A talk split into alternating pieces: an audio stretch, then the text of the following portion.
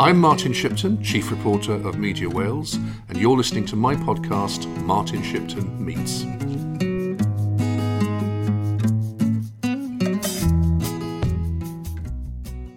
It's Martin Shipton, and today I'm with Professor Steve Martin, who is the Chief Executive of the Wales Centre for Public Policy, which is a recently established think tank uh, within the auspices of Cardiff University. And we're in the Pierhead building, which is, of course, part of the National Assembly's estate in Cardiff Bay.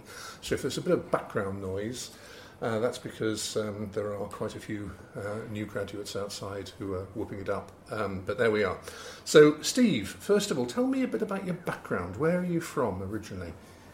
Yeah, well, like everybody else, I think, in Wales, I can claim a great-grandfather who was Welsh, but I'm afraid that's the limit of my Welsh roots. I was born and brought up in Kent, um, in one of the rougher parts of Kent, actually. People talk about Kent as the Garden of England, but the town where I was raised is sometimes described as the compost heap. Oh, yeah, which in that garden. Well, now I'm going to be in trouble with my family back in Kent. So I was born born and bred in Chatham, which is on the North Kent Well, coast. Charles Dickens used to live there, he so did, it's not that yeah. bad. And yeah. there's a dockyard and so on. Yeah. Oh, very good. Yeah. And uh, then I think you, uh, after school, went on to Oxford. Yeah. Where did you develop your interest in uh, social research?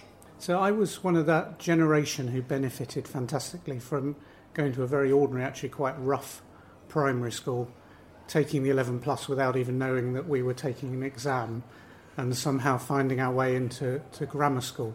Um, and there I encountered a whole series of really inspirational teachers, um, and I ended up going to Hertford College in Oxford in the very late seventies, early eighties.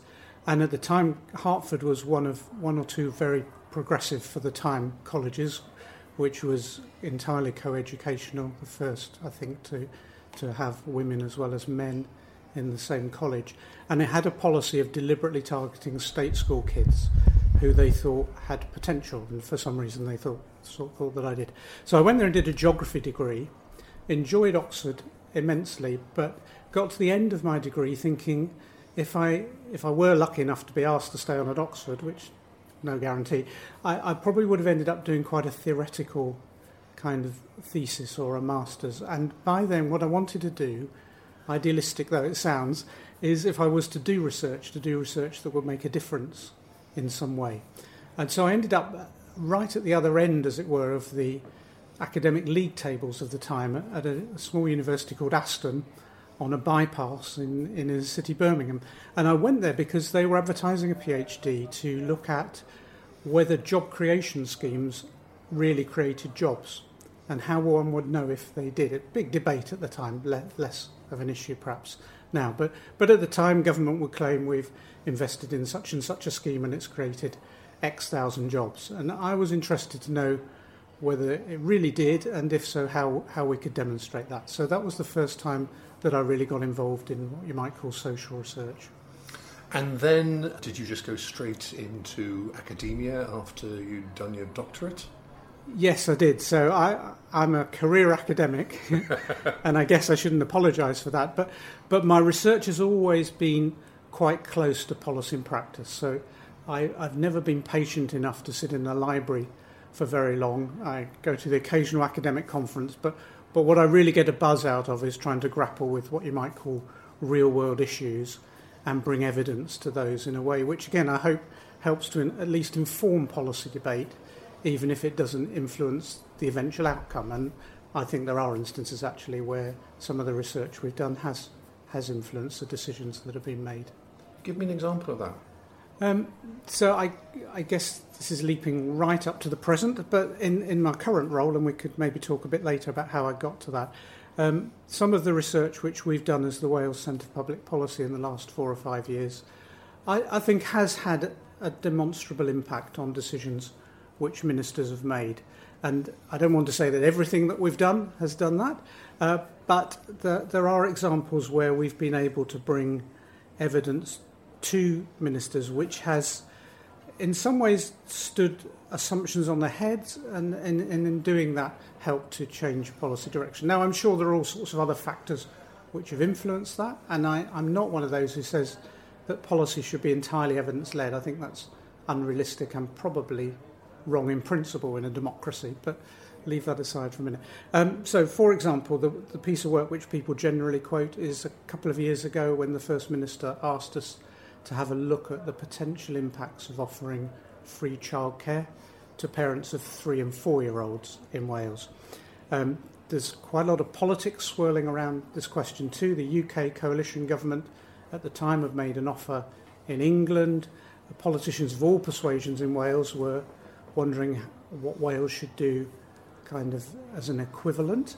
Um, and all of the parties were, in one way or another, offering free childcare to certain kinds of parents. We were asked to model what the impact would be both on maternal, particularly, employment rates, but whether parents would go back to work if they were afforded this kind of childcare free. And secondly, what impact would it have on household poverty, or child poverty particularly? The assumption being that if you provide some free childcare, parents will return to work or work longer hours. That means the household income is higher, and therefore you're doing something good to address child poverty. We worked with experts in London uh, at an organisation called Frontier Economics, and they modelled the impact of a universal free childcare offer for three to four-year-olds in Wales. And the results were uh, alarming, and I didn't enjoy taking those back to the government, but, but in brief, the modelling showed this will cost the Welsh Government a significant amount of money, in the region of one hundred sixty million pounds a year. Uh, it will have almost no impact at all on child poverty, and the reason it would, wouldn't have that desired impact, the experts told us, was because the international evidence base shows that a free childcare offer of thirty hours a week, say in term time, doesn't match the flexible way in which parents are going to need to work. So unless you can find employment, probably in a school actually, so that your working hours match the, the hours which are provided by the free childcare offer, it's very unlikely to tip you over into being able to take a job where previously you couldn't. And the news just kept getting worse and worse from this modelling, because it also showed to the extent that parents did return to work, they will probably lose income from welfare benefits. So there's very little incentive for them to do that. And so in practice, what the Welsh Government would be doing would be subsidising the U K Government, because it's the U K Government that picks up the costs of the benefits which parents are no longer having to receive because they got their own income. So uh, we had an interesting meeting with the First Minister and his advisers, where, to his eternal credit, he, he said it's been a really interesting piece of work which has got us to think about questions that we wouldn't necessarily have asked. The outcome was the government's proposal to pilot childcare in different parts of Wales, and to think about, instead of a universal childcare offer, targeting it on parents who were already in paid employment sixteen hours or more a week. Now, if you believe the modelling, that might still not be a great thing to do, but it, it significantly reduces the amount of cost that the Welsh Government is putting in. Um, another example, perhaps a bit more positive and a bit less contentious, we, we were asked by Minister for Tackling Poverty to look at the whole question of intergenerational worklessness. So the idea that there are maybe three, four generations where nobody in the family has had paid employment. And again, this is a couple of years ago, but there was a lot of talk about how do we break that cycle of work, worklessness and the associated poverty and other social problems that might go with it. We worked with experts in Warwick University, and again the answer they, they came up with from their analysis of the evidence was counterintuitive, and they said there are actually very few families in Wales and in the U K more generally where nobody has worked for, say, three generations. Uh, small numbers of families produce quite kind of compelling anecdotes, and probably every A M knows a small number of families who are in that position, but in the totality of the population, they're very, very small minority, according to the analysis. Now, that, that still doesn't mean we shouldn't try and help those families and, and those individuals, but it, it directs policymakers' attention to a different kind of issue, which is that for most people who are at risk of poverty because they're not earning enough into the household, the, the issue is low-paid, insecure jobs. So people might be cycling in and out quite rapidly of a series of quite fragile work situations, seasonal employment or jobs that come and go or jobs with zero hours contracts. So so we came back with an answer which said, well, um, we're sure that there are some households where there's been nobody working for a long time, but the much bigger issue for a much larger section of the population and for the Welsh economy, therefore, is how do we create decent jobs uh, with opportunities for people to progress over time. And that's led us into an, a whole stream of work which has looked at job progression, which sectors of the Welsh economy offer prospects for career progression for people who probably don't come in with very many formal qualifications. We're doing some work at the moment looking at are there ways for people who perhaps haven't come out of school with a lot of formal qualifications and maybe had a family or whatever, to nevertheless enter into nursing or teaching. How do people working in the social care sector, big and expanding sector of the economy, how do those people actually have opportunities to pick up skills, training and progress along a career route and up a, up a career ladder? So there's a couple of examples. There are others that I could bore on about. Now, you're an academic, uh, not a politician, yeah. uh, Steve. I guess sometimes politics and politicians can be characterised as seeking to come up with simplistic solutions, mm-hmm. or at any rate simple solutions, in order to appeal to an electorate who uh, may see things in um, ways uh, that are actually more simple than things really are. Mm-hmm. And just from what you've been saying about these two particular pieces of work that you've been involved in, I think gives a very good illustration of how society is much more complex mm. than many people think, and how politicians perhaps sometimes ought to be a little wary about making simplistic promises uh, to the electorate uh, and using rhetoric to uh, whip people up, etc, et cetera. Whereas what is necessary, I think you, you would probably be an advocate of, is that although I know that you said earlier that evidence-based policy isn't, the, as it were, the be-all and end-all of, uh, of politics, nevertheless it has to underpin it. Mm-hmm. So do you think as a society now we have got the right balance between political idealism and the reality that is emerge, that emerges once research is done? Mm. I am a fan of political idealism, but I would like the solutions which people then adopt in line with their political values, manifesto and so on, to uh, at least be based on an understanding of is it likely to work or not.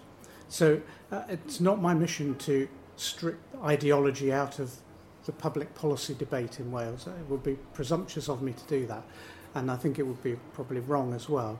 But it's also, I think, daft for us to jump to policy solutions without first checking is there evidence that they're likely to achieve the things that we want to achieve. And that, for me, becomes all the more important when resources are tight and we perhaps can't afford the luxury of investing in interventions which we're unsure about whether they're going to have a good effect, or even worse, where there's evidence from other parts of the country or uh, other parts of the world, or even from past experience here, which suggests very, very likely they're not going to have the effects that we want. So, so our role is to try and be a bridge between research evidence, which, as you say, is often quite complicated, quite nuanced.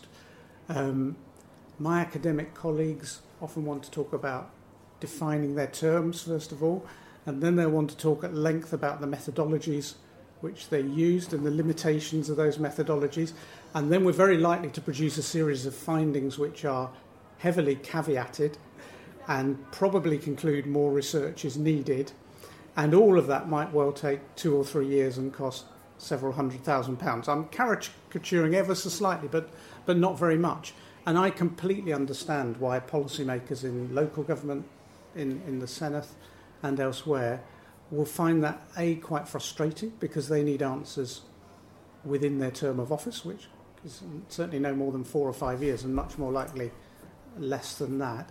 Uh, they want answers when they're thinking about an issue, not three years after we've launched a study in response to them thinking about the issue.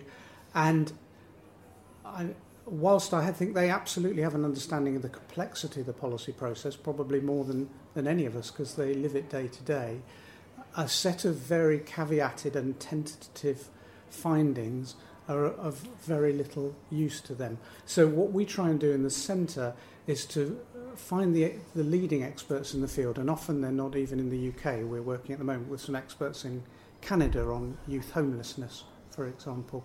Uh, we've worked with experts in France on older people's housing needs. Uh, there are a number of examples of that kind.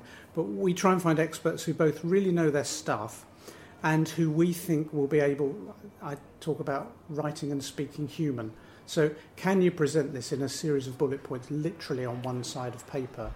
Because if you can't, I think it's unfair to expect that you're going to get a hearing amongst policymakers or in the wider public policy debate. I and I, I found ministers remarkably, well, perhaps it's not remarkable, I found ministers very, very receptive to that. And the fact that we started with two people five years ago and now there are twenty of us doing this sort of shows the demand that there is for that kind of brokering service which brings existing evidence very quickly and when it's needed into the decision-making process. What I think we're not very good at, and this is not in any sense a criticism of journalism, I, I don't think we've yet worked out how we collectively, not, not the Centre or Cardiff University, but how do we have a much more informed public debate? So I think in private, I've found ministers incredibly receptive to the evidence, but, but somehow once that gets out into the rough and tumble of the political world, and even more so if you're then trying to convey quite complicated policy issues in a way which somebody who's not very interested in politics and policy, and I don't know why anybody isn't, but I accept that most people aren't, and most of my friends aren't, um, how do we convey that very sharply and simply and clearly in a way which means we can then have a much better debate about what would it mean to close some hospitals in order to have better healthcare provision? Is that the right thing? Is, is a free childcare offer a good idea or not? How do we grow the Welsh economy? These are really big and I think interesting issues, but I don't think we have big and interesting debates about those enough yet. Perhaps such debate is inhibited by uh, people like Michael Gove, who a couple of years ago, of course, now infamously uh, said during the course of yeah. the um, Brexit referendum, we've had enough of experts, we don't need experts mm. in this country. How did you react when you heard that comment? Um, I was upset and angry, uh, but it was at a time when I was upset and angry about the Brexit debate as a whole anyway, so once I cooled down. The interesting thing about Michael Gove is that he's actually one of the most avid consumers of expertise and experts, and in his role as a minister now, he's, he's being very well talked about by his officials as somebody who who has actually reached out for independent policy advice as well as being quite receptive to the civil service. So so I think that particular individual is very interesting because he's a, he's a minister who's credited with having a clear vision for what he's wanted to achieve in each of the big departments that he's been in. So clear political ideology, but willing to use expertise to help him to understand how best to achieve those political ends. So so I end up concluding that what Michael Gove said was more for effect perhaps than than how his actual practice has been borne out by a politician. But, but perhaps it's a bit dispiriting that he thinks that he can get some kind of positive response yeah. from making such a comment, yeah. isn't it? Yes, it is. And I guess the positive way for us to respond to that is to do the sorts of things that I was talking about just now, to think about how we make the most of the work we do by making it accessible. So the idea of engaged scholarship, of a public academic, is a really important one, I think. And there are colleagues who do that superbly. I'm not pretending that, that every academic is ill-equipped to do this, but I think the the systems which exist in universities have been slow to incentivise that sort of activity. And the training that you get as a young researcher in the past certainly didn't equip you for that either. So a PhD training teaches you in research methods, teaches you about esoteric theories, teaches you how to write in a clever and inverted commas way for fellow academics. In the past, the sort of training that I had, such as it was, didn't equip me at all for the kind of public engagement role or speaking to policy and practice that I've got now. Then a A couple of decades ago we decided perhaps university lecturers should have some training in how to lecture. Um, didn't exist when I was um, a wee early careers researcher, and my students will probably say it shows. But we have, so we have a system of training for research, and we have a system of training for teaching, but we don't really have any systematic training for what universities still call their third mission. And the fact that it's the third mission tells you something about it as well. So, so I think there's a, there's a real need for more equipping of academics for this kind of role. Quite frankly, again, if if you're a junior researcher and you're wanting to progress to a senior lecturer role, uh, you need decent teaching satisfaction scores in this era where students are paying large amounts of money for, for your teaching. But more than anything, you need a few publications in high-ranked scholarly journals. And that world is a, is a absolutely a world apart from from Cardiff Bay and the realities of policy and practice. So, so I, I think it's people at towards the end of their careers like me who can almost afford the luxury of thinking about how we engage with policy and practice. And one of the things that really excites me about the centre that I'm now leading is that we are mostly a group, I said there are twenty of us, most of that team are early career researchers who have either finishing their PhDs or relatively recently finished their PhDs. And I'm, it sounds a bit pompous, but in a way we're, we're a car, we've got a cadre of young researchers for whom this will hopefully be just part and parcel of, of what they do. It will be part of the role of an academic. And we, we, we're not all academics either, so another important thing to say about the centre is that in the same way that we're trying to bridge the two worlds of research and policy, our team itself embodies that. So the first appointment I made was um, somebody who's now the deputy direct, one of the two deputy directors of the centre, and he came from Whitehall, where he'd worked in the Treasury uh, and in the Cabinet Office. We've got manage, ex-management consultants as senior members of our team. People have worked in local government. People have worked in the third sector. So, so we're it's an interesting dynamic in the team. But some of us are career researchers and have done very little else. Others have had real jobs in the real world, and bringing those two things together, I think, helps us to do this bridging role that I'm talking about. Because what you're involved in now with your team is obviously looking at these um, various uh, areas of public policy with a view to informing the Welsh Government about uh, policy choices. Now, how did you come to be in Wales in the first place, Steve? I was working at So after I'd been at Aston University, which I rudely described earlier as being by an underpass in, in Birmingham, I was recruited to Warwick University, just down the road from Aston, where I became part of a, again, a, to me, really interesting team, a small team of researchers who were working very closely with local authorities. There were a consortium of forty local authorities from England, Scotland and Wales who paid a small subscription each year to fund our posts, and we did research which they were they co-produced with us, to use the kind of slightly pompous language. So we talked with them about what their evidence needs were, and together each year we designed a programme of research with councillors and council officers. Um, and looking back on it, it's strange how nothing changes. So at the time we were looking at the implications for public services of the ageing of the population. We were looking at European integration and the impact of Europe on public policy in, in the U K. We were looking at how you stimulate economic growth, and we were looking at the whole deterioration of trust in politics and the political process, and this is in the mid nineties. So I, I got some really interesting experience of working closely with local authority officers and leaders in that role. Um, and... To be honest, I was set up to take on the leadership of that centre at Warwick. That was the career path that had been mapped out for me by the then director of the centre. Um, and just before that happened, Cardiff University came in and said, would you be interested in coming to Cardiff, not to inherit the Warwick Centre, but to set up something like it of your own here at Cardiff? That's not something I'd given any thought to at all, but it seemed to me on balance Um, Wales would be a wonderful place to live, and the chance to start my own centre might be both a bit more challenging but also more interesting than taking on an existing group. Um, nineteen ninety-nine, the Assembly was just starting up. I thought it's a chance to get in on the very early stages of this quite interesting devolution journey maybe the Welsh Government will have a need for research and insight at some stage. And so it was a combination of things, but we moved here in two thousand and been here ever since. With the centre that you've set up now, yeah.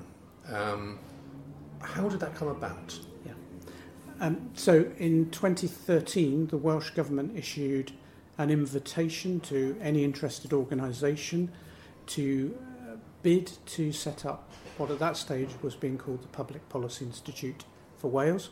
There was, in, in fairness to the government, there wasn't very much by way of restriction on what form that could take. Um, so I, with a couple of colleagues in the university, Richard Wyn Jones and Gareth Rees, were asked to take on the job of formulating Cardiff University's offer in response to that. We quickly started to talk to the other Welsh universities, and we ended up producing a joint bid on behalf of what's become U S W, wasn't at the time, um, Swansea, Bangor, Cardiff and Aberystwyth. So those five universities joined together.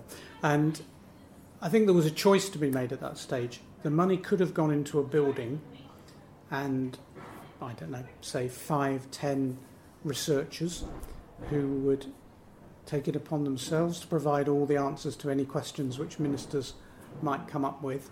My feeling was that that, that wasn't the right way to go. Um, and what was needed, as I've described before, was, was a small team who knew how both to talk to policymakers about their research and evidence needs, and perhaps to have conversations which encouraged them to think in different ways about what their research needs were, and then to take those questions away and, as it were, both turn them into questions which we could pitch to academic colleagues, but also to find out who are the academic colleagues who are best equipped to take on this role. So the model that, that Gareth, Richard and I pitched to to the Welsh Government in response to this invitation was, um, how about having some people who wouldn't necessarily know the answers, but will know or can find the woman or the man who does have the answers. And that's where I think I came up with this idea of, a, in effect, a knowledge or an evidence brokering service. It's why I recruited from the civil service. That's my very first appointment, because I thought I need to quickly understand how the civil service works from the inside so that we can work effectively with them. Uh, and that model, I think, has stood the test of time. We, what we found was that the process of thinking through the best way to answer a question which is put by a minister took a little bit of time. So we typically take a couple of months to do what we call scope an issue, find out what, what the question be- questions behind the question are, um, find out who's written about this, who do we think seems to be credible. We then get on the phone or on Skype and we talk to a series of experts. And by the end of that process, we usually have two or three people who I like to call the experts expert. Um, so you get recommendations and you, you get involved in networks which you really haven't even come across before.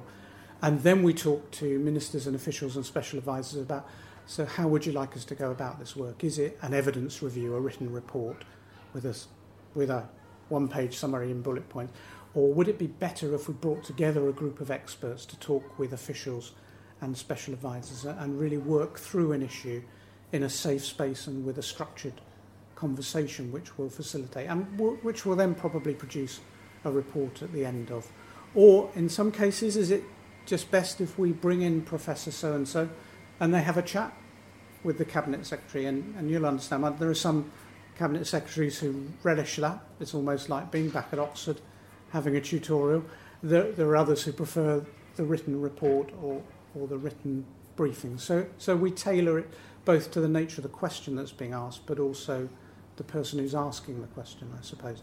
And the way in which I describe that is it's a demand-led approach to producing or translating, not in a linguistic sense, but from one field to another, Uh, the evidence, whereas what academics tend to do is to have a brilliant idea and then go and research it.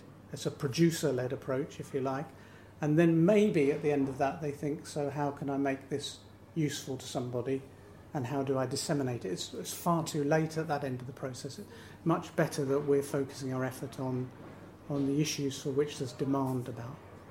There are a lot of consultations that are initiated by the Welsh Government, but one wonders to what extent anybody beyond the circle that's immediately affected uh, in the particular policy area takes notice of that and responds. Clearly, I think you'd be the first to agree that Wales does face huge challenges, and therefore the kind of research that you and your colleagues are engaged with is actually Um, extremely important for the future of Wales. But do you have the sense that while you're able to provide ministers with advice, the vast majority of people just are completely disengaged and don't really care? It's possible, even probable, um, but I think that's that's the challenge should come back to us on that. We shouldn't criticise the lack of engagement when we haven't ourselves tried to engage in a way which makes sense and is accessible.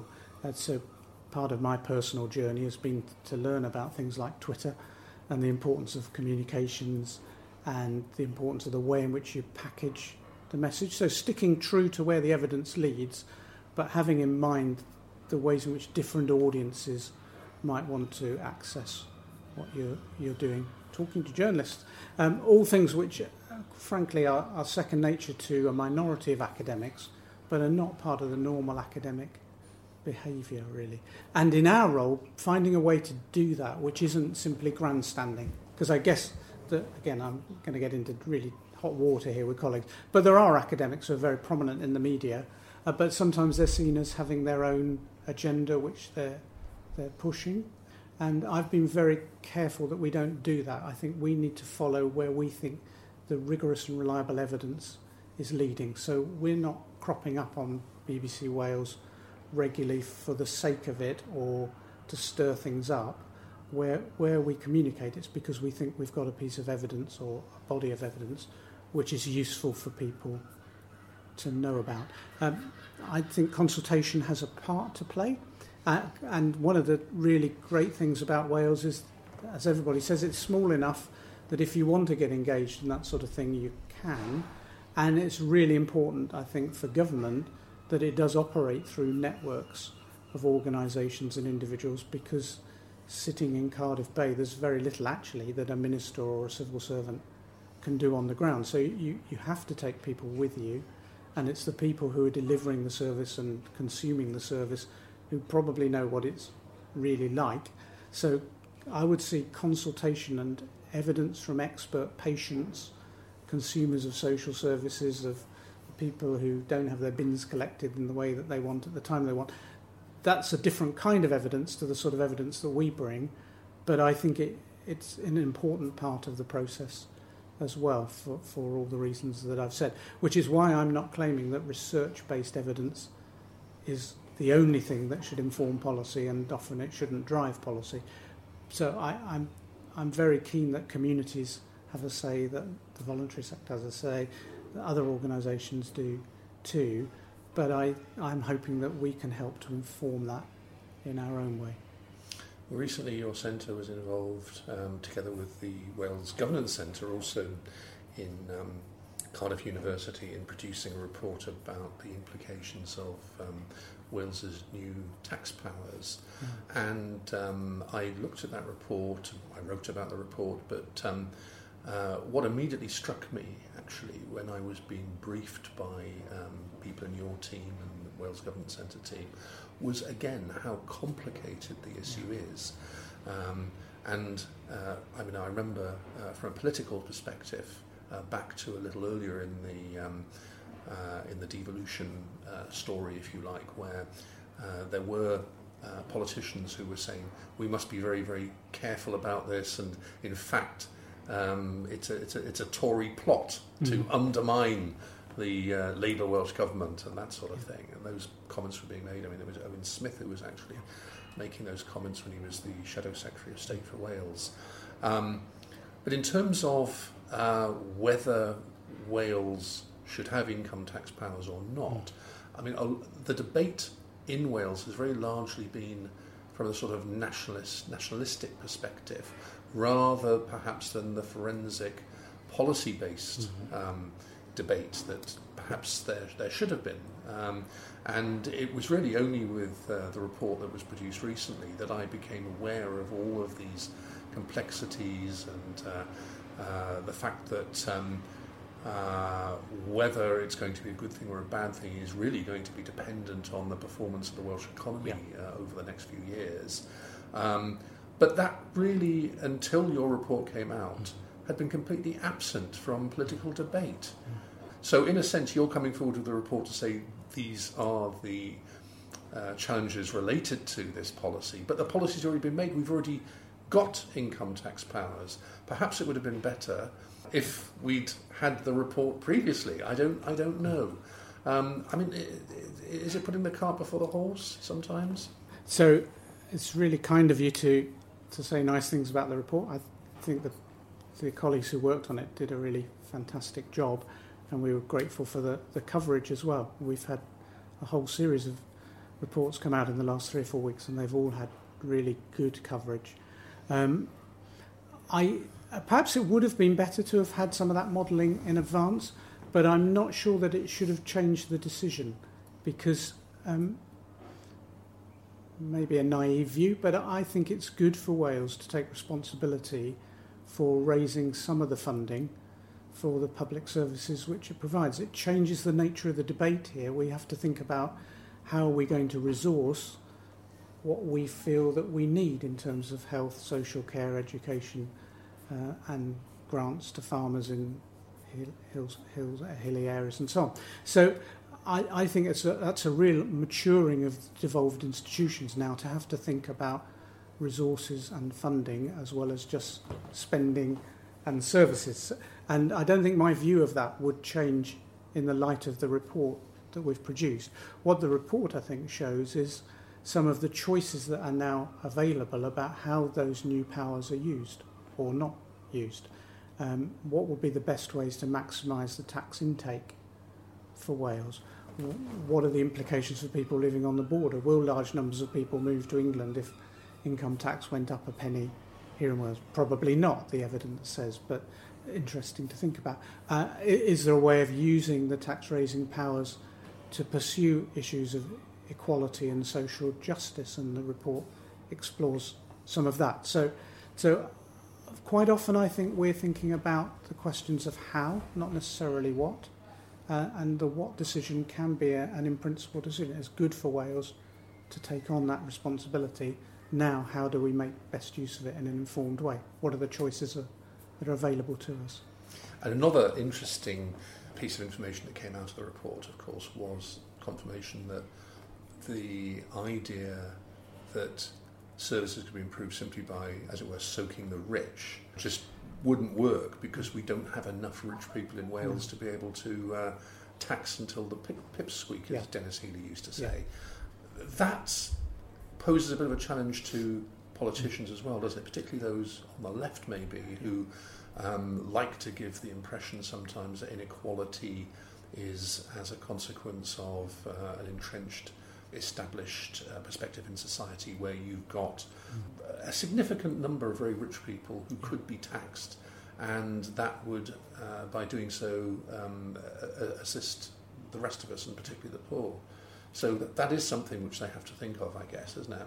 Absolutely. Key message coming from that report was, whilst it might be attractive to some politicians to think about increasing the higher rates of tax very significantly, and maybe reducing the basic rate of tax, its effects would probably be perverse and unhelpful in terms of what they're, they're trying to achieve. It's another one of those slightly counterintuitive, maybe slightly uncomfortable for some politicians, pieces of evidence, but I think really important if we want to know what's actually going to work. Um, so the message of that report is taxing the super rich is probably not the way to go. It's more about thinking about how you use the money which you do have available in a way which is going to help promote just social justice and, uh, and attack inequality.